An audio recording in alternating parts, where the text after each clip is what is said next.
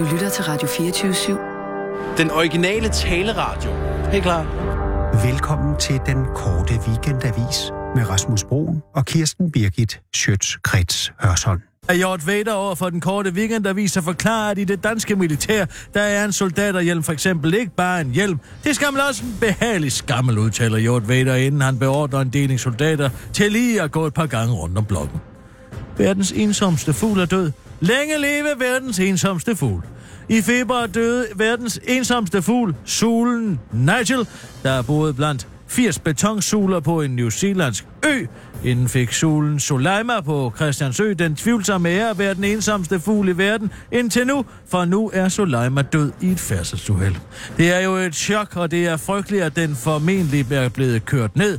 Man havde jo under den nok i forvejen, siger fugleekspert Vicky Knudsen til TV2. Hun hensyder til, at Soleima, som altså var en handsule, i seks år var blevet håbløst forelsket i en elstander på havnen.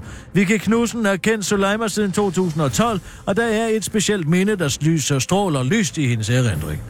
En gang så jeg ham stå og danse op af sin elstander, hvorefter han gik hen og pegede sig med en plastikpose. Det var et rørende øjeblik, fortæller hun til TV2. At Suleima forgreb sig på en plastikpose, skal man ikke være så overrasket over. Sulen er nemlig også kendt som tossefuglen, da den ikke er så kvik, skriver fugleeksperterne hos Ekstrabladet. Er du i tvivl om, hvordan en sule ser ud, så forestil dig en måge, hvor hovedet har samme farve som Dansk Folkepartis transportordfører Kim Christiansens daggamle underbukser. Tilbage står en elstander, der efter overvis har systematisk voldtægt endelig er blevet fri af sin plageånd. Elstanderen udtaler til den korte weekendavis, at Natasha Campus har sendt en blomst, og at den overvejer et hashtag MeToo-indlæg i politikken, men ellers ikke har yderligere kommentarer. Nyheden om, at verdens ensomste og næstensomste fugl på kort tid er gået bort, får alles øjne til at vette mod Mette Fugl, den nye verdensmester i ensomhed. Den korte weekendavis fangede Mette Fugl, mens hun redselslagen flakkede omkring og blev i tvivl, om hun nogensinde har oplevet ægte kærlighed, eller om det også bare var en betonkopi af en selv, eller et elektrisk apparat. Jeg er dog sikker på, at Leonard Cohen og jeg havde en affære. Jeg har jo selv skrevet om det i min erindringsbog. Fra koncepterne. Har jeg ikke? spørger en grådkvalt Mette Fugl i et af sine signatur lukkede spørgsmål, hvorefter hun vågner lidt op ved synet af det menneskelige lugtesalt Christiane Schaumburg Møller. Shuleima er død, men hun vil nok aldrig blive glemt, for som Vicky Knudsen siger til TV2, han er lidt ligesom Tarok. Han kommer til at stå i erindring for evigt. Den korte weekend, der viser far, at filminstruktør Anne-Grethe Bjerg Bris allerede har købt rettighederne til Soleima, en ensidig kærlighedshistorie, hvor Sulen spillet af, spilles af Bornholmske Søren Pind, det kongelige teater ses i rollen som elstanderen, og plastikposen spilles af Bodil Jørgensen, for, for hun gør alle film bedre. Kommer snart i en biograf nær dig. Ops, ops, ops, ops. Dette er en rigtig pressemeddelelse fra Datatilsynet, der bekendtgør en sim, at bekendtgør en seminariedag samme dag, som den største omvæltning i datalovgivningen nogensinde træder i kraft. Lukkede telefoner fredag eftermiddag. Datatilsynet tager på seminar midt på dagen 25. maj, og derfor kan man ikke få fat i os på telefonerne om eftermiddagen, det skriver Datatilsynet i en pressemeddelelse. I anledning af, at databeskyttelsesforordningen finder anvendelse fra fredag den 25. maj, tager hele Datatilsynet på medarbejderseminar midt på dagen. Telefonerne er åbne 9-12 som normalt, og herefter kan man ringe til os igen mandag morgen fra klokken 9. I mellemtiden kan man selvfølgelig altid skrive til os, skriver Datatilsynet i en pressemeddelelse. Den korte weekendavis gentager, dette er en rigtig pressemeddelelse. I andre nyheder har Datatilsynet netop vundet prisen for bedste timing nogensinde, og de tager dermed vandrepokalen siden. Og fra Jens Christian Grøndal sagde, at Kim Wahl lignede en pige, der søgte faren. Tillykke med prisen, Datatilsynet. Og nu skal vi over i dagbogens verden, for der er skrevet dagbog i Herdit hos Cepos, og den har den korte weekendavis fået adgang til. Mine mange kilder, og vil jeg læse op nu.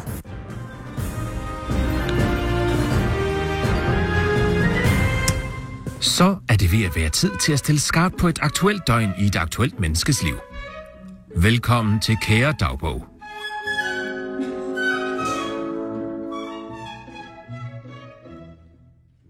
En hårdt arbejdende mands længselsfulde dagbog. Godmorgen og tak for kampen til alle de dejlige, hårdt arbejdende danskere og danske bosatte ikke-muslimske expats derude. Først og fremmest vil jeg gerne rette et stort og iskoldt liberalt tak til jer for jeres overvældende interesse i mig og mit liberale tænketank Cepos' holdning til det faktum, at de danske biblioteker er gratis. Dernæst vil mig og min liberale tænketank Cepos gerne have lov til at udtrykke vores dybfølte sympati med jer for, at de danske biblioteker er gratis. Det må være meget hårdt som hårdt arbejdende dansker at tænke på, at citat, biblioteker gør det mere attraktivt at være på offentlig forsørgelse. Hvis man er på dagpenge eller kontanthjælp, så har man mulighed for at gå ned på biblioteket, surfe gratis på internettet, læse aviser og blade. Fordi det ifølge mig, citat, trækker arbejdsudbuddet ned. Som jeg sagde forleden til Dagbladet, din information uden at uddybe selv tak. Jeg overvejer ikke engang et sekund, at værken nok ville være et markant bedre sted, hvis alle danske kontantlønsmodtagere dog bare tog ned på biblioteket for at blive klogere på for eksempel det danske arbejdsmarked ved at læse aviser og blade og surfe på internettet, i stedet for at sidde derhjemme og surfe på internettet og blive klogere på for eksempel islamisk stat. Men det behøver jeg heller ikke, for jeg har faktisk et andet eksempel. Museer og gratis adgang er også et eksempel. Der får man mere ud af sin fritid, og derfor bliver det mere attraktivt ikke at være i beskæftigelse, som jeg forleden sagde til Dagbladet Information uden at uddybe. Selv tak. Jeg overvejer ikke engang et sekund, at jeg aldrig har set en kontanthjælpsmodtager på et museum, men det er bare fordi jeg personligt arbejder så hårdt, og jeg aldrig har tid til at gå på museum. Så dette er min dagbog fra den dag, hvor jeg besluttede mig for at bevise præcis, hvor sjovt man kan have det som ledig i det land ved at gå undercover som kontanthjælpsmodtager, for f.eks. at gå på museum. En hårdt arbejdende mands dagbog fra en ekstrem sjælden fridag i Sutteklus statens tegn. Hashtag dag 1. Kære dagbog, jeg vågner tidligt i dag, selvom jeg er fri. Sådan er det kraftedet mig altid. Typisk, nå. Men hvad kan man så gøre, når man er vant til at stå op klokken 4.30, fordi man lige skal nå en time på mountainbiken, inden man skal møde på sit ekstremt krævende arbejde i den liberale tank Cepos klokken 06.00 fordi man er nødt til at møde på sit ekstremt krævende arbejde i den liberale tænketank, tænketank Cepos kl. 06.00 for at kunne nå at arbejde de 120 ekstremt krævende timer om ugen, som ens ekstremt krævende job i den liberale tænketank Cepos kræver, tænker jeg, mens jeg ikke et sekund overvejer uh, det faktum, at jeg sådan set selv har placeret mig i den gudsforladte situation, der er mit topjob i den liberale tænketank Cepos, fordi jeg jo sådan set bare kunne sige mit topjob i den liberale tænktank Cepos op for at nyde en tilværelse på biblioteket i stedet. Men hvis de arbejdsløse kan brokke sig over deres hårde levevilkår, så kan I. Det har jeg altid sagt. Nå. Men klokken 08.00 står jeg op for at ringe til min læge for at bevise min egen pointe om at citat, når man finansierer sundhedsvæsenet over skatten, så behøver den enkelt ikke længere at arbejde sig til en tilstrækkelig høj indkomst, så man kan betale for en privat sundhedsforsikring, som jeg forleden sagde til Dagbladet Information. Selv tak. Jeg siger til min læge, at jeg er blevet akut syg. Eller det vil sige, jeg siger det til hans lægesekretær, fordi sådan en har man åbenbart brug for her i landet. Føj for en læflen for byråkratiet, siger jeg bare. Nå, men jokes on dem, for jeg er slet ikke syg. Hehe. I stedet har jeg, ligesom kontanthjælpsmodtagerne, tænkt mig at spille min læges tid ved at snakke med ham om universelle emner, som for eksempel vejret og mountainbiking. Jeg får en tid midt på dagen. Hvem kan midt på dagen? Ikke mig i hvert fald, fordi der er jeg på arbejde på mit ekstremt krævende job i den liberale tænketank Sebers. Bortset fra i dag, for der har jeg jo fri. Heldigt. Nå. Men klokken cirka 08.45 står jeg op for at spise morgenmad. Jeg plejer normalt at spise den morgenkomplet, bestående af skyer og og 15 vindruer, som min søde sekretær Dorte stiller frem til mig, for ellers glemmer jeg simpelthen at spise, fordi jeg har så travlt på mit ekstremt krævende jobjob i den liberale tænketank Sebers. Det viser sig også, at jeg øh, glemmer at handle ind, fordi jeg har så travlt på mit ekstremt krævende job, job, job, job, top job, top job i den liberale tænketank Cepos, så derfor bliver jeg nødt til at spise vand til morgenmad. Men, tænker jeg, det er vel det, man på fagsprog kalder method acting. To become a kontanthjælpsmodtager, you have to think like a kontanthjælpsmodtager, det har jeg altid sagt. Nå. Men klokken 09.30 går jeg ned på det nærmeste bibliotek, hvilket ligger ret langt væk, fordi der heldigvis ikke er ret mange biblioteker tilbage i dagens Danmark, og ganske rigtigt, der er propfyldt med mennesker. Primært unge mennesker, der ikke læser aviser og blade eller surfer gratis på internettet, men bare sidder og forsøger at passe deres studie, fordi personerne, der byggede deres respektive undervisningsinstitutioner, glemte at hyre en konsulentvirksomhed som for eksempel McKinsey til at fortælle undervisningsinstitutionerne, at de skulle huske at lave områder på undervisningsinstitutionerne, hvor de studerende kunne sidde og passe deres studie, hvilket heldigvis for mig beviser en anden af mine mange pointer, nemlig citat. Det er tvivlsomt, om ekstra udgifter til uddannelsesområdet bidrager med noget positivt. Effekten kan også være nul og ligefrem negativt, hvis de for eksempel de ekstra penge medfører overuddannelse. Så omkring kl. 10 går jeg over til en ung pige, der sidder og skriver på sin egen bærbare computer og spørger, undskyld mig, men hvad læser du? Og hun siger, at hun læser til ingeniør, og så siger jeg på vegne af Danmark tusind tak, og går videre til en anden pige, der viser sig at studere litteraturvidenskab. Jeg spørger hende, hvad hun arbejder på, og hun siger, at hun skriver eksamensopgave i faget litteraturteori og analyse 2. Og så spørger jeg, om hun virkelig har brug for det fag, når hun nu allerede har haft litteratur, litteraturteori og analyse 1 eller om der så i virkeligheden ikke er tale om en overuddannelse. Hvorefter hun kigger på mig og siger, at det ved hun ikke, men om jeg ikke godt vil gå, fordi jeg invaderer hendes personal space, og jeg siger okay og går. Proof my point, tænker jeg, mens jeg låner hele Nikolaj og Julie på DVD. Det er 20 timers gratis underholdning lige der. Så forstår man fandme godt, at folk ikke gider arbejde. Nå, men da jeg kommer udenfor på gaden, tænker jeg, at jeg har misset en pointe, da jeg snakkede med Dagbladet Information. Både gaden, parkerne og den friske luft på et mere generelt plan, er jo sådan set også gratis fornøjelser, der alle sammen gør det mere attraktivt at være på offentlig forsørgelse. Selvfølgelig lidt svært at gøre noget ved, men hvor der er en vilje, er der en vej, det har jeg altid sagt. Nå, men kl. 12.30 sidder jeg i venteværelset hos min læge sammen med alle de almindelige mennesker. Altså dem, der ikke er noget bedre at tage sig til kl. 12.30 på en hverdag. De almindelige mennesker er ikke lige min kop te, tænker jeg, mens jeg forsøger at vurdere, hvem af dem, der er på kontanthjælp, hvilket er svært, eftersom min læge ligger i Virum, og der derfor ikke er nogen på kontanthjælp i Miles omkreds, men stadig. Klokken 12.45 kommer jeg ind til lægen. Vi har en god samtale om vejret, indtil han smider mig ud for at spille hans tid omkring kl. 12.46. Klokken 13 kommer jeg i tanke om, at jeg har glemt at spise frokost. Så klokken 13 og lidt tænker jeg, hvad må en kontanthjælpsmodtager vil spise til frokost, og køber som konsekvens her af en softice. Nå. Men kl. 13.15 googler jeg gratis museer i København, og erfarer, at der kun er ét gratis museum i København, nemlig Davids Samling, som der åbenbart er noget, der hedder. Det vil sige, Biblioteket har gratis adgang om tirsdagen, Torvaldsens Museum, Kunsthal Charlottenborg, Dansk Arkitekturcenter og Nikolaj Kunsthal er gratis adgang om onsdagen, mens Statens Museum for Kunst, Nationalmuseet og Tøjhusmuseet er gratis for alle de mange danske børn på kontanthjælp. Men eftersom det hverken er tirsdag eller onsdag, og fordi jeg ikke er et barn, kan jeg kun gå på Davids samling. Men det er intet problem. Jeg vil gå så vidt som at væde begge mine spidse løgsko på, at man sagtens skal bruge en hel uge på Davids samling, så klokken 14 går jeg ind på Davids samling.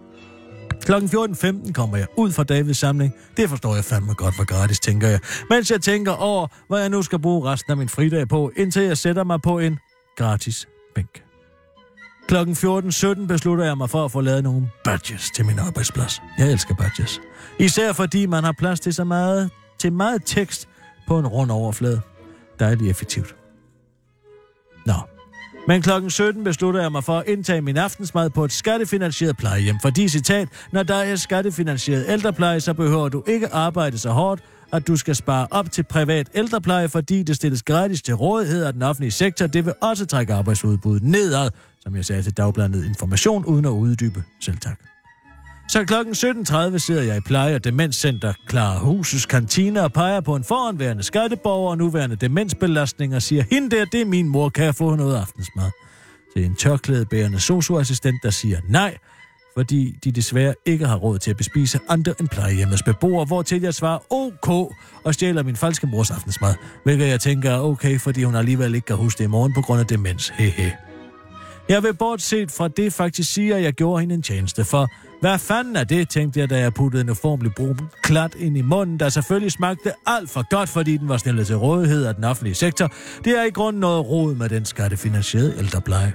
Nå, men klokken 20 er jeg hjemme igen efter en begivenhedsrig og dybt underholdende dag, og tænkte, at jeg har næsten ikke brugt en krone. Eller, det vil sige, at jeg har godt nok lige brugt 1334 kroner hos Stiksen Sushi, min livret, som jeg indtager, mens jeg ser Nikolaj og Julie, fordi jeg desværre ikke blev mæt af den lækre plejehjemsmad. Øv. Det kunne jeg godt vende mig til, det her med at holde fri på andres regning. Men det kan jeg desværre ikke, fordi jeg jo bliver nødt til at arbejde, så de andre kan holde fri af årsager, jeg ikke helt selv kender. Fandme uretfærdigt, tænker jeg, inden jeg går i seng kl. 22. Jeg håber, jeg kommer til at drømme sødt om, at det skal kunne betale sig at arbejde. Godnat.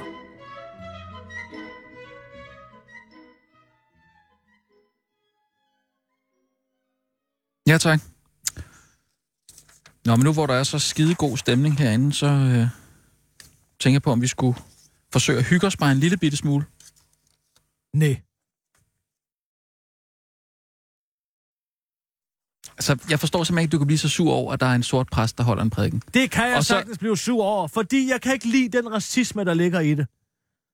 Du kan ikke lide den racisme, der ligger i det. Jeg men kan du, er ikke lide det er den dig, der har racisme, et problem med, at det er en sort præst. Jeg har et problem med, at den mand er blevet valgt, fordi han er sort, når han tydeligvis ikke har noget begavet at sige. Men kunne man ikke se dem alle præster? Skulle der ikke dem, der har en teologisk funderet øh, øh, betragtning at komme med? Men det, her, har han, det, er jo det bare, har han da også. der det der, står noget om Jamen, han kærlighed står i der Bibelen, og og, fortæl- så kommer med en lang liste om, Han hvor står man og kan elske fortolker, hvad der står i Bibelen. Er det, er, I Fortolker. Bibelen er det da ikke det, han ikke skal? en fortolkning. Det er da ikke en fortolkning. Det er en omskrivning af sammen Imagine af den kulturrevolutionære... Okay, så nedgør lige John Lennon. John, Lennon med de runde briller og den dårlige rytmesans. Jamen altså, hvis, hvis, hvis vi... Ved du hvad? hvis Jeg kunne gå rundt der ud på gaden, uden overhovedet at skulle tænke så meget på dig, eller tænke på Sissel, eller tænke på noget med data overhovedet. Jeg kunne bare gå og danse ned Ja, ad strået. men jeg har faktisk fundet på noget jeg af fredagsunderholdning. vægt? Jeg har faktisk Hva? fundet på noget fredagsunderholdning. Jeg er ikke interesseret i din fredagsunderholdning. Vi er på arbejde, desværre. Ja, og men vi skal sgu så- også hygge os lidt. Og det dur simpelthen ikke, hvis, øh, hvis, hvis der er så dårlig stemning imellem os kollegaer herinde. Det er den forbandede Tibet-kommission. Hvorfor Ej, nu fanden laver begynder... de Ej, ikke? please, ikke til kommissionen Ved du hvad, jeg Ej, er simpelthen så oprørt over det. Det er utroligt, hver eneste gang vi andre slår en skid, så bliver det lavet i tusindevis af år i det offentlige. PT har ekstra server. De har alle sammen ekstra server, men lige så snart det omhandler dem selv, så kan de ikke engang gå ind i slettede mails og tjekke, hvad fanden der ligger derinde. Nej, det men, er øh, dog ejendommeligt. tror du ikke, alle Og nu godt er siger klar over, at der er sket en fejl, og så- Sket en fejl, det skulle da at dække over det. Og statsministeriet har nu været ude at sige, at de vil heller ikke komme og offentliggøre nogen af deres backup-systemer, vel? Fordi der kunne ligge og gemme noget så dernede, som der jo helt sikkert gør. Og så skal man høre på den arrogante bøssekal, Bjørn Babe Poulsen udtaler sig om, ja, hvis der var fundet noget, så var det jo nok fundet i, offen- i første omgang. Hvordan i alverden kan du vide det, Søren Pape? Når man har kigget alle de forkerte steder, og i øvrigt lader alle de hovedmistænkte selv dokumentere, hvad de har lavet den pågældende dag, det har vi jo allerede set inde på Stjernegangen, inde og på øh, i det nye klassicistiske byggeri over politigården, at de har dækket over hinanden, men at Udenrigsministeriet nu også gør det. Og hvad fanden er i øvrigt Søren Pape Poulsens interesse i at dække over Morten Bødskov som justitsminister, eller Ville Søvndal som udenrigsminister, så vidt jeg ved, hvad de der er fra andre partier. Hvorfor ikke bare lade dem brænde? Eller er de så bange for deres embedsværk, at de ikke tør at smide dem under bussen, når de har ført noget ulovligt og grundlovskrænkende på vores andre borgers vegne? Nej, jeg bombardier op i det røde felt over det. Og det Ja. eneste, der efterhånden kan få mig til at falde ned, det er Søren Ryge. Ah, jeg mammer mit skud. Søren Ryge nu. Jamen, altså, jeg havde faktisk noget fredagsunderholdning. Hvad, hvad nu det? Bill Bakker. Routine. Kom så. En af hans kendteste mine arier. øregange. Den Så er musikken forbandet til Sibis. dette program. Åh. Og forklaringen Jeg kommer skal ikke. om cirka 11 Jeg vidste ikke, du var fan af Søren Ryge. 11 minutter. Og dette er Rold Skov Jyllands største og Rebil Bakker, oh. Jyllands smukkeste. En gang boede jeg kun 10 km Der fra en disse breaking steder, men kom der næsten aldrig. Jeg tror lige, vi skal... Det er fordi, jeg for Om det første er bare gang fordi i mit liv har Messerschmidt fået lov stiller op til til selv at bestemme, folketingsvalget. hvad Hvad siger du? jeg tænker. Hvad er det dog, du siger? Morten Messerschmidt og Jens Rode. Nu vender de alle sammen hjem dernede fra. Hvad kan jeg vide, hvad de har med hjem? Bliver de screenet ude i lufthavnen Det ved jeg da ikke. for Dansk Folkeparti? I 2019? Er det, du fortæller mig? Sissel, skal vi lige uh, blive enige om, at vi ikke uh, kommer med sådan nogle nyheder, Nej, når, når Kirsten er... Jamen, jeg må- har lige breaket. Jeg må lige have mere Søren Ryge. vil have en eksamen. Det kunne jeg ikke få derhjemme. Hvad kunne du I ikke få? sådan en jyske landsbyskole, hvor jeg var vokset op. Okay. Og derfor rejste jeg 250 km 250 nordpå til en anden lille landsby, Vebbestrup, Vebbestrup. hvor der i dag ligger et mejeri, Altså- der laver is, men hvor der dengang... Hvad er det, det der program handler om? Det er en antidepressiv facial. Må jeg så have lov at se med i det En mindste? stor morfinpille lige ned ud fra vores licensfinansierede var det en landsdækkende kanal. kostskole. Solværv. Nå, han er ikke på gården, eller hvad? Hvad, hvad går du ud på det der? Så kom der... Det er et portrætprogram, Søren Ryge har lavet om sig selv, som bliver sendt primetime tv i Danmark radiokanal 1 et portrætprogram om hvem? Om, om Søren Ryge, som han om sig selv har selv? lavet om sin tid på kostskolen. Det er slow tv. Jeg har ikke set et bedre tv-program, siden der var Nej, ja, det de kan satte ikke være, GoPro på et norsk tog i syv timer. Jeg tror ikke, man kan lave portrætprogrammer om sig selv. Hvis man hedder Søren Ryge, kan man godt. Eller hvis man hedder... Hvis man hedder Det var Kirsten efter sommerferien i det herrens år 1961. Jeg var 16 år gammel. Åh. Der stod jeg her for første gang. På Solværv, Kost- og Realskole. Og her boede jeg det meste af to år af mit Nå. unge liv. Um, Vi var, regner det, eller er det lyden, der er dårlig der på den? og halvdelen det var piger, og de boede på værelser to-tre stykker sammen. Der var drengegangen med De drengeværelser. har ikke fået vindhætte på, tror jeg. babygang. Øh, det første år, hele det første år, der boede jeg derinde et sted. Tænk engang, han har boet derinde på det, bag det vindue. Anders. Et helt år. Ja. Altså, den er så Altså- godt nok nedlagt, den skole nu, og nu er det et gammelt mejeri. Men Men hvad, han viser rundt på sin gamle kostskole? ja, Hvorfor? for at få vores puls ned. Det er her endnu, mit værelse. Eller rettere sagt, der var en væg tværs igennem her, for derinde boede jeg sammen med Anders. Nå, Og her Det er bare sådan et- væg, et rodet værksted. Paul, Max og Orla her. Og vi havde vores køjeseng, Orla og vi havde et lille bitte øh, skrivebord, eller hvad det nu var, Skrivebord. og et par stole og et klædeskab. hvad var der mere derinde? Dagligdagen Nå, det på og Realskole dengang var ens for alle, og det var det samme hver dag. Øh! Du ved, Ej, er det du kedeligt. godt lade morgenmad klokken halv otte. og så havde vi fri til klokken ni. Nå, Så havde vi læsetid, hed det, lektietid, Nå, lektietid. på vores værelser fra 9 til Det har, det har alle kostskoler, efterskoler og fra højskoler. 9 Ikke til lektie- 12. Ikke lektiecafé. Vi sad på vores værelser og lavede lektier i tre timer hver Wow. eneste formiddag. Det er da utroligt. Og når klokken var 12, Hvad skete der så? der gik vi hver eneste formiddag ned til bageren, Nå, og så købte vi franskbrød. franskbrød. Hele franskbrødet blev skåret over i halve. Nå, så er det, Åh, hvor er det så er det kedeligt. jo et halvt franskbrød. Men lad nu det ligge. 10 øre stykket. Altså, nu må jeg høre jeg ikke det med franskbrødet. Kan du ikke tige stille? Jamen, det er simpelthen så kedeligt. Nej, Og når klokken var 12, hvad skete der så? der gik vi hver eneste formiddag ned til bageren, og så købte vi franskbrød. Franskbrød. Hele franskbrødet blev skåret over i halve. Så halve franskbrød. Øh, og nogle gange købte vi... Altså, hvornår er det blevet sendt, det der? I går ubesnittet til 10 Ja, hvornår i går? I klokken går 20, formiddag. klokken 20 på DR1. Bedste Prime sendetid. What? Allerbedste sendetid. Det der? Det der, det er public service. Oh. shit. Det er storytelling. Hvor er det kedeligt. Og ved du hvad? Også noget i øvrigt, alle kontanthjælpsmodtagerne kan nyde lige om lidt, når det bliver skattefinansieret. Så skal de heller ikke betale for det. Så kan de sidde og se og, og nyde Søren Ryge hver eneste aften på DR1. Mens vi gik hjem til skolen. Bageren ligger der altså endnu. Nå. Øh, Tænk bager længere. der, det- der er Altså, Søren så Ryge. gammel er han sgu der da heller ikke. Hvorfor er det så fantastisk, at der ligger en 55 år bager der, hvor der- Lige der. Lige der i Vebberup. Der er Søren Ryge gået til bageren og købt halve franskbrød for 55 år siden. Følg så med! Nu har du at følge med. Jeg gider ikke at forklare dig, når lige, mø- lige om lidt ikke kan følge med, hvad der foregår. Jeg kom hver dag mellem kl. 12 og halv et i et Og spise bagermad. Ja, det er jo sindssygt. Altså, kan kan du vi- ikke lade være med at komme hvidt brød hver eneste dag. Kan du ikke bare nyde det? Bageren ligger der altså endnu. Øh, Det er, men det. ikke bager længere. Det er, Og det er Danmarks historie. Hvorfor spoler du tilbage? Det kan du sgu da ikke være bekendt. Fordi du hele tiden afbryder. Og halv et i et to år af mit liv. To år bagermad. Men så kan vi tilbage Men til vi, altså, Så vi det hver eneste dag. Klokken halv et. Nå. Og det var varm mad, Varm mad. som det var i hele landet. Øh, og Okay, klokken så han fik varm mad, eller hvad? Var det undervisning? Hold kæft. 1 til 6. Et til seks undervisning. Koncentreret undervisning. Koncentreret, sådan var det dengang. Se nu nede i Ja, der kælderen. var vel fri kvarter, ikke? Det var jo et af de meget vigtige lokaler. Nå, Nede i kælderen, tre gange om dagen, der var også rådrum. var vi nede at spise. Det var jo en kostskole. Så det er Herregud. kantinen, eller hvad? Ej, det næste må høre med. Men derinde Hvad skal være det den? var køkkenet, og her, det er blændet nu, var der hul Ja.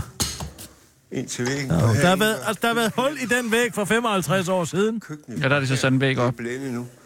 Var der hul ind til væggen. Men du herinde Nej, var- nej, på lige, på, på lige, der sker også noget helt magisk her. med. Men derinde var køkkenet, og her, det er blændet nu. Se nu, der sker der noget. Var Det der er kun, det er kun i tv, man kan det ind til her. væggen, og herinde var køkkenpigerne. Herregud. Der er stadigvæk fliser på væggen. Der er stadig fliser på væggen. Øhm, Ja. så var der Altså, altså, det får du ikke. Jamen, hvor vi sad 100 elever morgen det er jo ikke 500 år siden, han er gået på den skole, aften og spiste.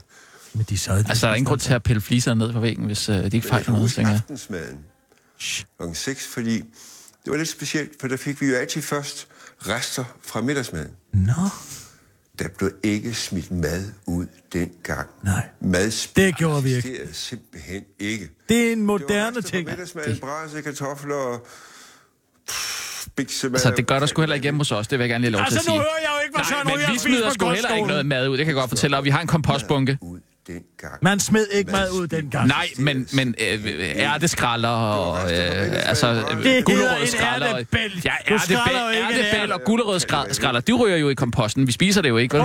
Ja, hvad, nu hørte jeg ikke, hvad han sagde efter biksemad. Madstil eksisterede simpelthen ikke. Det gør det heller ikke hjemme hos os, siger jeg så. Brase, kartofler og biksemad. Biksemad.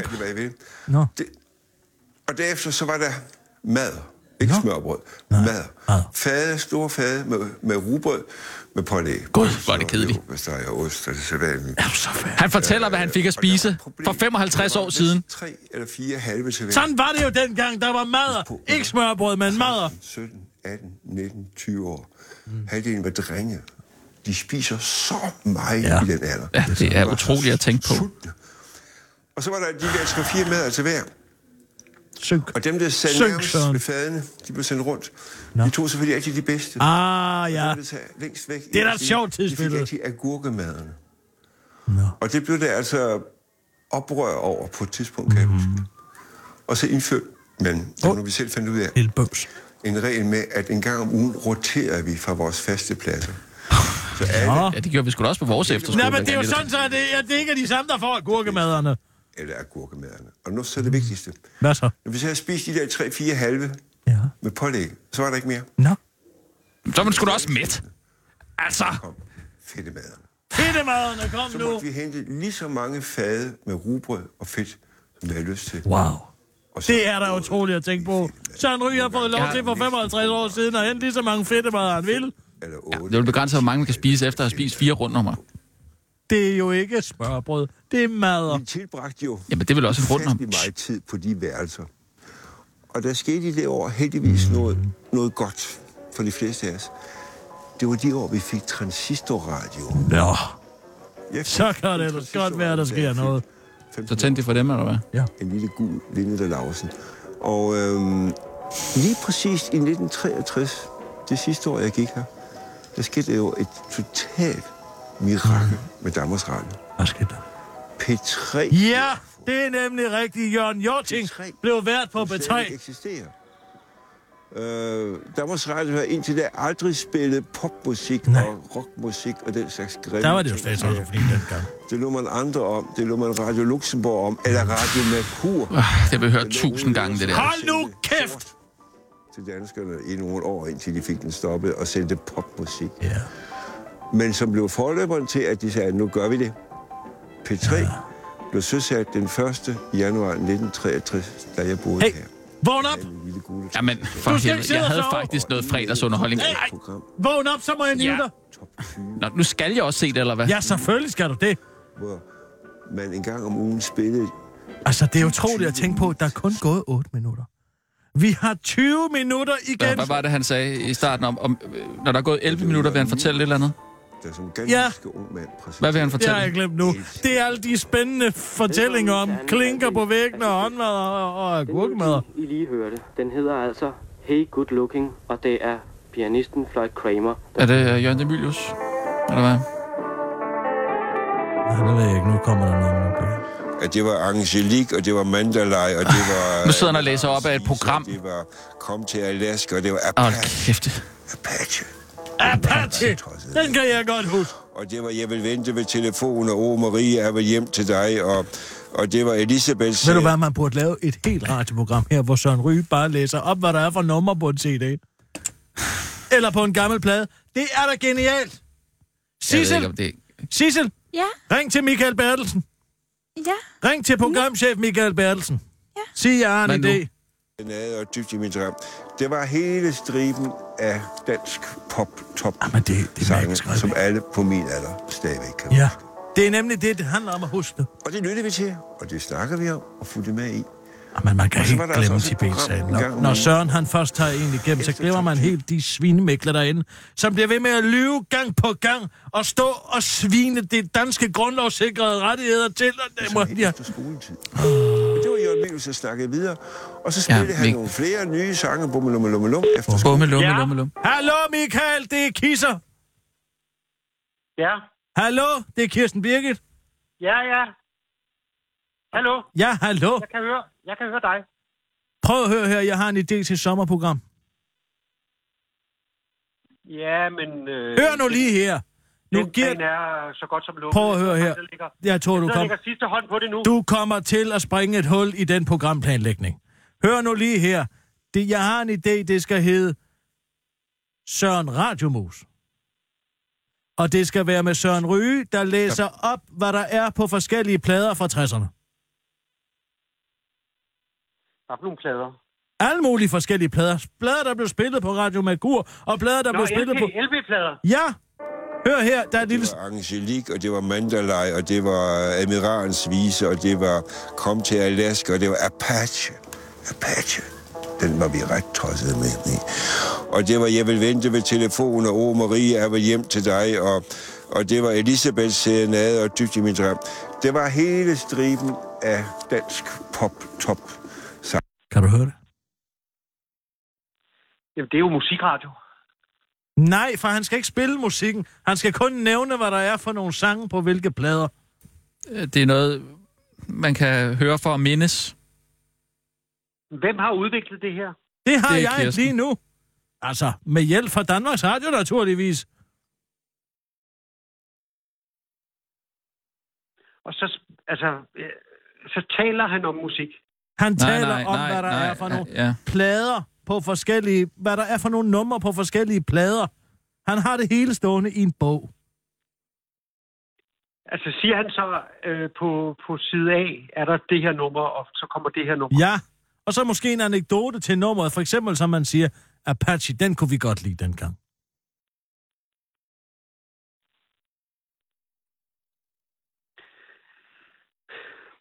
Hvad, hvad, hvad er... Øh... Jeg kan ikke, altså, hvad er konflikten? Altså, hvad, hvad, er, hvad, er, hvad, altså, Der hvad er ikke nogen konflikt. Jo, hvis man tager hans briller. Måske. så han ikke kan læse? Ja. Kunne det være noget? Nej, jeg ved ikke. Det er bare et forslag. Det er, ja, der det... skal ikke være nogen konflikt. Det skal være radio, der får blodtrykket ned. Så vi ikke tænker på alle de ting og, og, og Tibet-sag og data og det ene og det andet. Bare hør Søren Ryge sige, hvad var der for nogle, hvad var der for nogle numre på de plader, jeg hørte i 60'erne? Jeg tror, det er...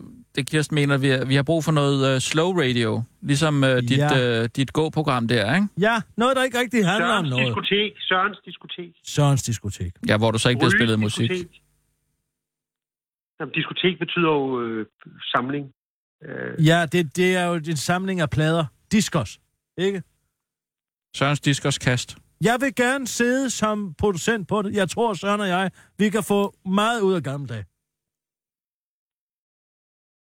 men kan det bære en time? Det kan bære to. Det kan bære to timer. Tænk, hvor mange plader, der blev udgivet i 50'erne og 60'erne. Er det lige silden, der skulle op og hilse på? Nu synes jeg faktisk, at vi har en rimelig god rapport med hinanden, for en gang skyld. Så skulle vi nu prøve at lade konflikterne blive derhjemme, når vi taler om Søren Ryge. Hvem, hvem, hvem laver det? Altså, er det... Er det Søren Ryge! jamen, hvem, hvem er... Hvem er... Hvem er facilitat? Hvem, hvem får det sat op? Hvem, hvem, hvem interviewer ham? ham? Jamen, han skal ikke... Du forstår det ikke. Du kan placere ham i en, på en træstup med den bog, og så kan han sidde og læse op. Du skal bare have en mikrofon på ham. Findes den bog? Ja, Ja, vi behøver ikke at købe den, for han har den selv, ser det ud til. Og så sidder han øh, i naturen. det kan sagtens være i naturen.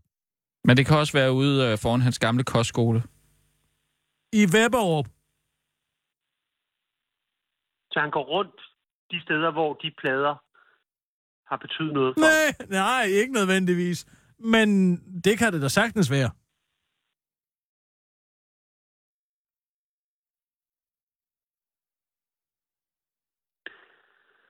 Kan, kan, I ikke, øh, kan I ikke prøve at beskrive det? Ja, vi skriver en mail, ikke? En Forestil uh, dig- programbeskrivelse. prøv, at skrive det på nogle linjer. Og så prøv, Okay, det gør jeg, det gør jeg. Jeg sender det til dig. Jeg ringer til Søren prøv at også. lave et budget. Ja, Jamen, jeg tror ikke, der er noget budget. det er meget, det kan, du, det kan du lave billigt, det her. Det kan du også lave billigt. og så kom med nogle forskellige forslag til en titel. Ja, ja, ja. Jeg har Stereo Sørens diskotek. Det har jeg sagt fra begyndelsen. Ja, du sagde Søren... Øh, øh, hvad hedder det? Søren Radio. Du sagde Søren Radio Mus. Hallo? Ja, hallo? Nej. Sagde du ikke? Mm, nej, for der er nede Rasmus Radiohus. Hvorfor skulle jeg sige Søren Radiohus?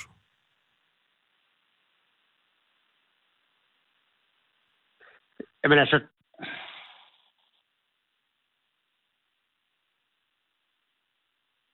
Jamen, Det, det er ikke helt tosset. Altså, det er Skide godt! Ved du hvad, jeg sender dig et skriv på det, du. Jeg sender dig et skriv, Ja. ikke? Du får et skriv fra mig. Og så prøv lige at høre, fordi, om han, altså, fordi hvis han ikke er interesseret, Det er han. Det kan jeg ja. for. Det er han helt sikkert interesseret i. Hvis der er noget, Søren Ryge er interesseret i, så er det sig selv.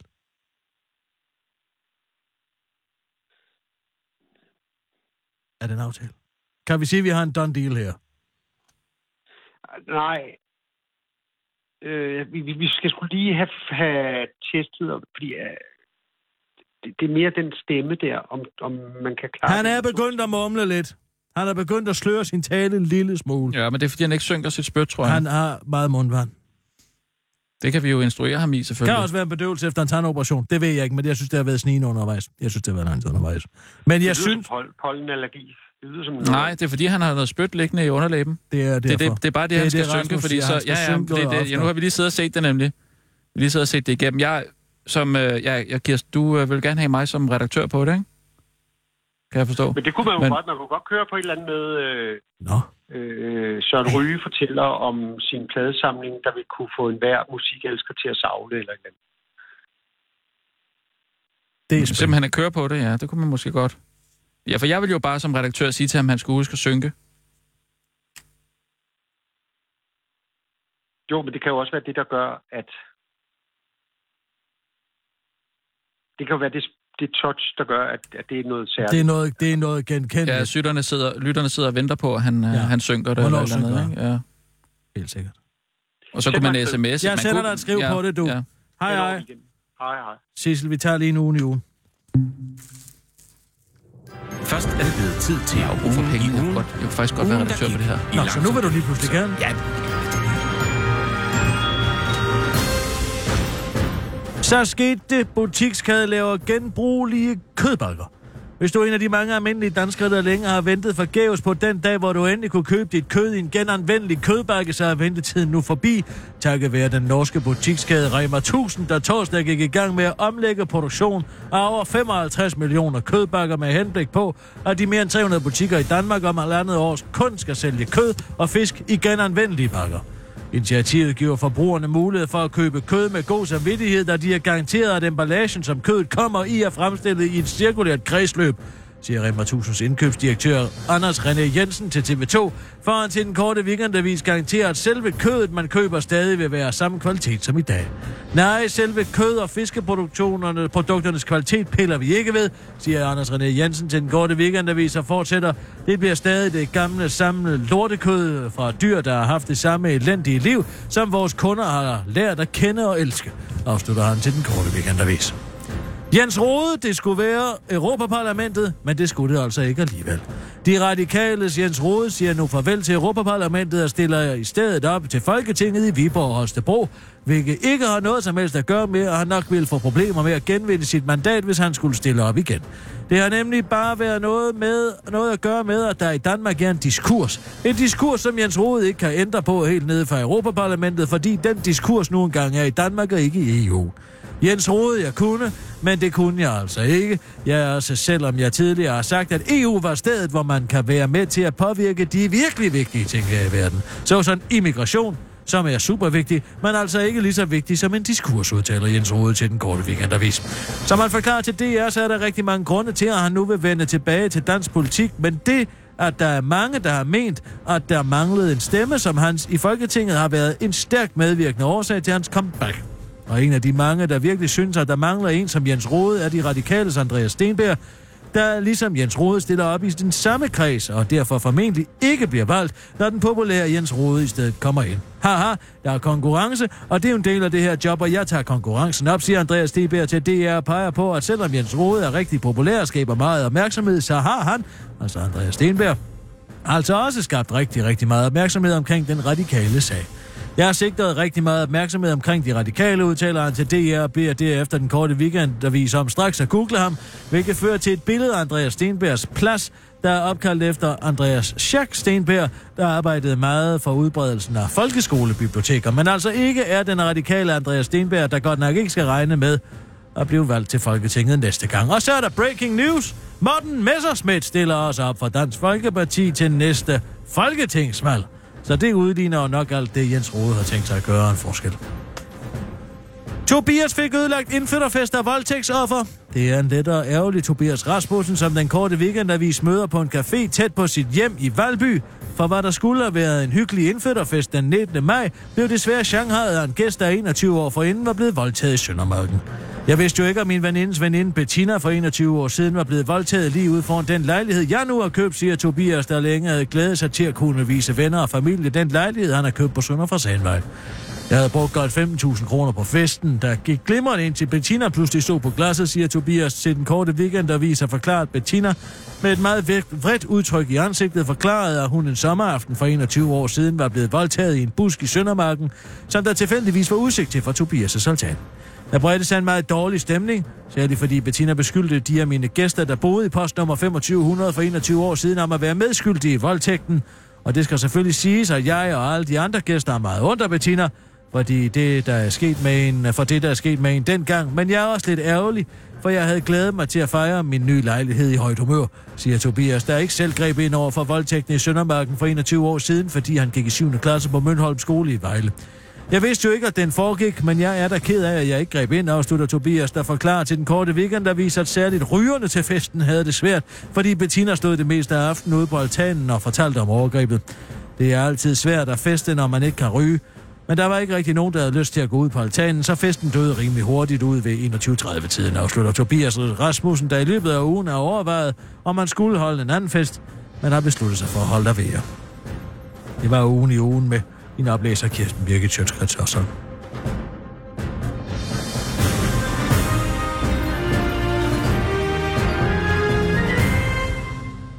sange, som alle på min alder stadigvæk.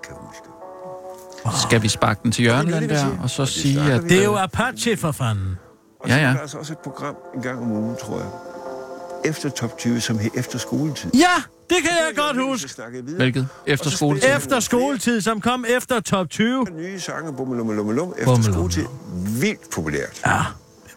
I det der Efter skoletid-program, der kunne man også skrive Man og kunne ønske sig. skrive er et ønskeprogram, ja. Det kan jeg godt huske.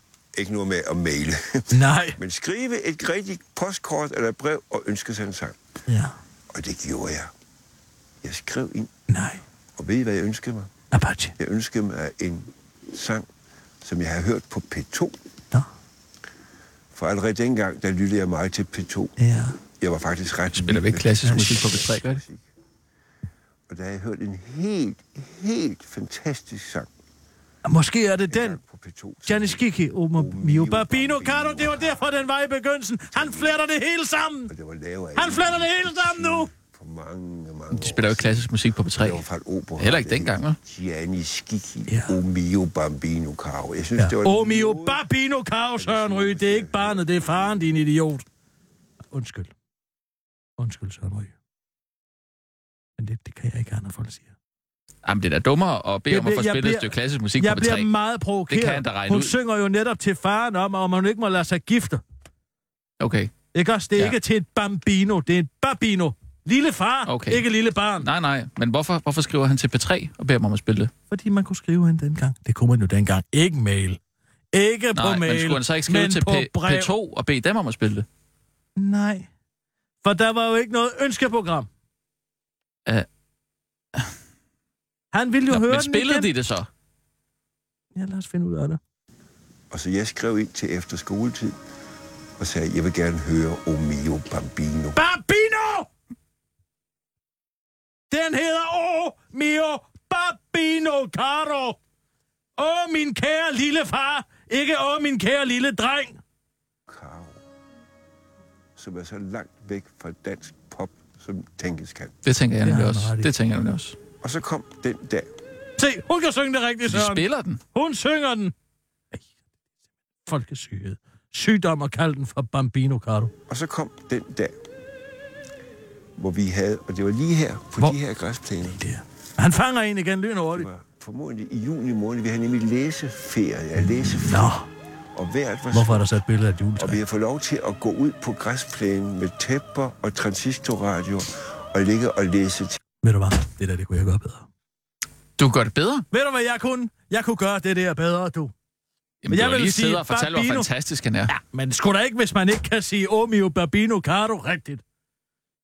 Så kunne jeg sgu da også. Ved du, hvad jeg kunne? Jeg kunne gå op, tage ud til min fædrene går gården på bakken, som godt nok ikke ligger der mere, men så ved afkørselen ved Søften Jamen. På E45, og så kunne jeg forklare om, hvor det gamle udehus var, og, og måske tegne op med nogle strå, snore på jorden, hvor, hvor, hvor var laden, hvor havde vi hønsehuset henne, og derinde sad jeg en gang og hørte det. Det kan jeg sgu da også lave. Jo, men er det ikke bedre, at der er nogle andre, der laver et portrætprogram om dig? Nej. Virker det ikke sådan lidt allerbedste er sgu da at lave et portrætprogram om sig selv. Det er da naturligt. Jeg synes, Hvem det, kender bedre, hvis du hvem vil høre- kender en bedre Jamen, end en selv? hvis du vil høre min ærlige mening, så synes jeg, det virker en lille bitte smule mm, hovski snovski. Hovski, og, og, snovski, og, og hvor antage, du? Nævn at en, folk- der kunne gøre det bedre end mig. Det er ikke, det, er ikke en, det, jeg siger. Nævn en, Det der er kunne ikke det, jeg siger. det portrætprogram om mig bedre end mig. Hvor jeg kan gå rundt og sidde gratis på bænken Jo, men- rundt omkring og fortælle om mit liv. Jeg kunne tænke foran gamle radiohus og sige, her startede jeg en gang. Det var lige ind, at jeg tog fat i det her håndtag for, for 40 år siden. Jo, men det er som om, det ikke er så magisk, Folk når ville der... være tryllebundet af det. Folk ville sidde, og deres pupiller ville åbne sig, deres puls ville falde, og de ville hige ved min læbers mm. nektar om at høre, hvad jeg har foretaget mig for et halvt århundrede siden. Det elsker folk. Ja. Jeg kunne Men- fortælle, hvad jeg havde men hørt i radio. ærligt, synes jeg du- kunne fortælle, hvad jeg havde fået at spise til frokost. Jeg kunne fortælle, hvad Ja. jeg havde fået at drikke til frokost. Jeg kunne fortælle, hvor jeg havde købt et par nye sko. Ja. Jeg kunne fortælle om butikker, der Og ikke hvor er der mere. var en væg. Om dengang, jeg Jamen var altså- oppe i tårnet i vor frue kirke. Eller dengang, jeg var nede og besøgte gåsetårnet. Og så kunne vi spille musik. Og jeg kunne fortælle det ene og det andet. Det er da oplagt. Ja, synes du ikke, det virker sådan lidt... Kirsten Øh, Birgit, kolon, mit liv. En DR Aarhus produktion. ja, altså, jeg, jeg synes, at det ville være bedre, hvis der var en anden, der, der lavede et portræt af dig. Altså, Nej, det kunne, godt det være, være det kunne jo selv. godt være en Michael Bertelsen, en Abdel... Øh, Jeg vil sige, at øh, vi skal kunne bruge en, der kan en, lave øh, et øh, Mikkel Frey. Mikkel der... Frey. Mikkel Frey. Han kunne da sagtens lave et Han portrætprogram. ved jo ikke, hvordan det var dengang. Det er kun mig og folk på min alder, der ved det. Og det skal sendes kl. 20.00 på landsdækkende tv. Altså held og lykke med det. det Og det skal vare 28 minutter. Måske en time. Hvad hedder ham, der har lavet det program her? Så jeg havde faktisk noget fredagsunderholdning, hvor vi skulle finde symboler Nå, der er i... den igen. Han bruger den igen. Og her, midt i det hele, Grå Rasmussen, som ejede det hele, vores frygtede og elskede forstander. Nå, forstander. Og endelig, Altså, må jeg lige sige noget en gang? Har du læst Jan Gelos Gud, han ligner en vampyr. ondskab? nu var blevet 18 Hvad? år Ja, Jan Gelos ondskab, ikke? Altså, Det er øh, 55 den bog, han har skrevet. Jeg kan måske lokke dig over, hvis jeg siger... Det er jo et Prøv at se, spændende øh, kostskoleophold, ikke? Grev Dracula! Må jeg se? Det tror jeg simpelthen ikke på. Så pirrede jeg lige.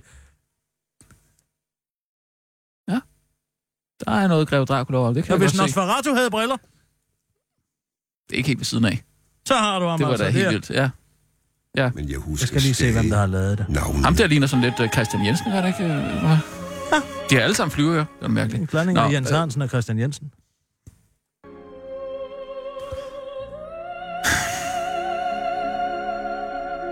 Nå, nu er det slut. Musik. Se, der står det rigtigt. Barbino Cardo. Foto Ja. ja. Carsten Korsager. Mod. Til retlæggelser Søren Ryge. Programansvarlig Søren Bo Hansen. Sissel, kan vi få fat i en Søren Bo Hansen? Ja, vi kan ringe til det i Aarhus. Ja, tak. Velkommen til DR i Aarhus. Et øjeblik. Det var fordi kronprinsens øh, nye portræt er jo blevet afsløret. Og jeg synes, det kunne være sjovt, hvis vi øh, som en- sådan en lille fredagsunderholdning prøvede at finde symboler. Folk kan ikke male portrætter mere. Det kunne de dengang. Nej, så har du ikke set det her. Folk folk kunne male portrætterne i 60'erne. Jamen, der kan jeg huske... stadig lige blevet, der er lige blevet malet et nyt portræt. Jamen, det kan jeg da se. Det er omstillingen. Goddag, du taler med Kirsten Birgit Sjøtskrets Hørsholm. Træffer jeg Søren Bo Hansen. Øjeblik. Ja, tak. Der skulle være sindssygt mange symboler i det maleri. Jeg synes, det er sjovt, hvis vi kunne sådan sidde og pege dem ud og måske snakke lidt om dem. Jeg prøver at skrive på, nu kan jeg høre. Det der tastet. Nu får du altså lige... Jeg har printet Jeg følger det. lige med, det er Ja, spændende. men du kan da godt lige kigge på det her. Se. Sissel, du har også set derude. Nå, jeg kan se, at han ikke logget på til. Du skal nok have hans mobilnummer, du. Øjeblik. Jeg finder det lige til dig. Hvad siger du? Jamen, øh, jamen, har du det nu? Kigger du? Ja, jeg kigger på det maleri. Hvad er det, du var? Uh, altså symboler. Og hvad er de to sidste cifre, siger du? Øh, 24, 25 og så 96. Ja, det er godt. Tak skal du have, du. Ja, ja, velkommen. Hej, Hej, hej.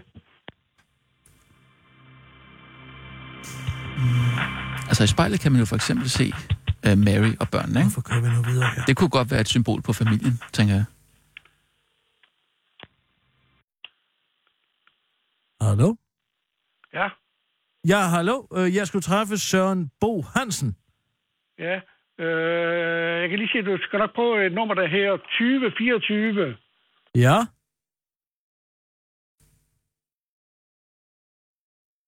Ja, tak. Øh, hans mobilnummer, det er 24. Ja, det er godt, jeg har den. Så siger jeg tak. Ja, velkommen. Tak.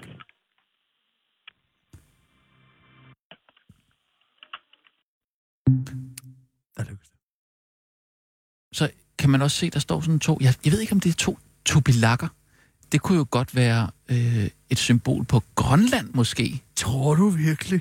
Ja, det kunne godt være. Det hedder en dubilak. Nå, Hva? Sissel, vil du ringe til Søren Bo Hansen? Ja, og hvad mere? Så kan jeg ikke... Jamen altså, hvad mener du for eksempel om... Jeg er ret sikker på, at det er dronning Margrethe, man kan se i baggrunden på sådan et maleri, ikke? Kunne det ja. ikke godt være et... Det kunne godt være et symbol på, altså, at hans mor ligesom er der, eller regenten, der har været, og nu er han på vej videre, eller et eller andet, ikke? Ja, jeg tror også, Hvad, jeg hvad tror, det... siger I? Altså, har I noget bud på det? Velkommen til voicemail. Ej. Indtal din besked efter tonen. Altså, hun er der til stede i baggrunden. Goddag, Søren Bo Hansen. Du taler med Kirsten Birgit Sjøtskrets Hørsholm. Vi kender ikke hinanden. Men jeg skal sige, at jeg har siddet og set dit opus magnum. Dit værk om Søren Ryge og hans tid på kostskolen. Og i den forbindelse, der har jeg en idé til et program.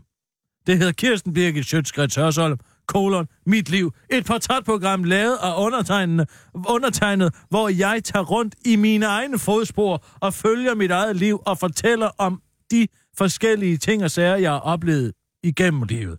Et eksempel kunne være, og jeg ved, det er et elevatorpitch, jeg skal gøre det hurtigt. Jeg møder op på radiohuset, hvor jeg fik arbejde i 1981, og tager i det selv samme håndtag, som jeg tog i dengang, og går rundt og peger på, hvor min arbejdsstation har været, og hvem der sad hvor, og hvad de hed, også selvom folk ikke ved, hvem de er, eller har nogen relation til det. Men det kunne for eksempel være, at der sad Dorte, hun var sekretær. Dorte spiste altid lakridskonfekt. Og så videre til det næste. Og så kunne jeg fortælle en anden dag om min mange frokoster, mine mange frokoster, mine mange taxabongture. Her tog jeg en gang en taxa fra, lige ved den her kantsten, trådte jeg ind i en taxa og kørte ud i lufthavnen, og så blev jeg hentet igen i taxaen og kørt tilbage til den samme lufthavn. Alt sammen krødret med musik fra Rosenkavaleren.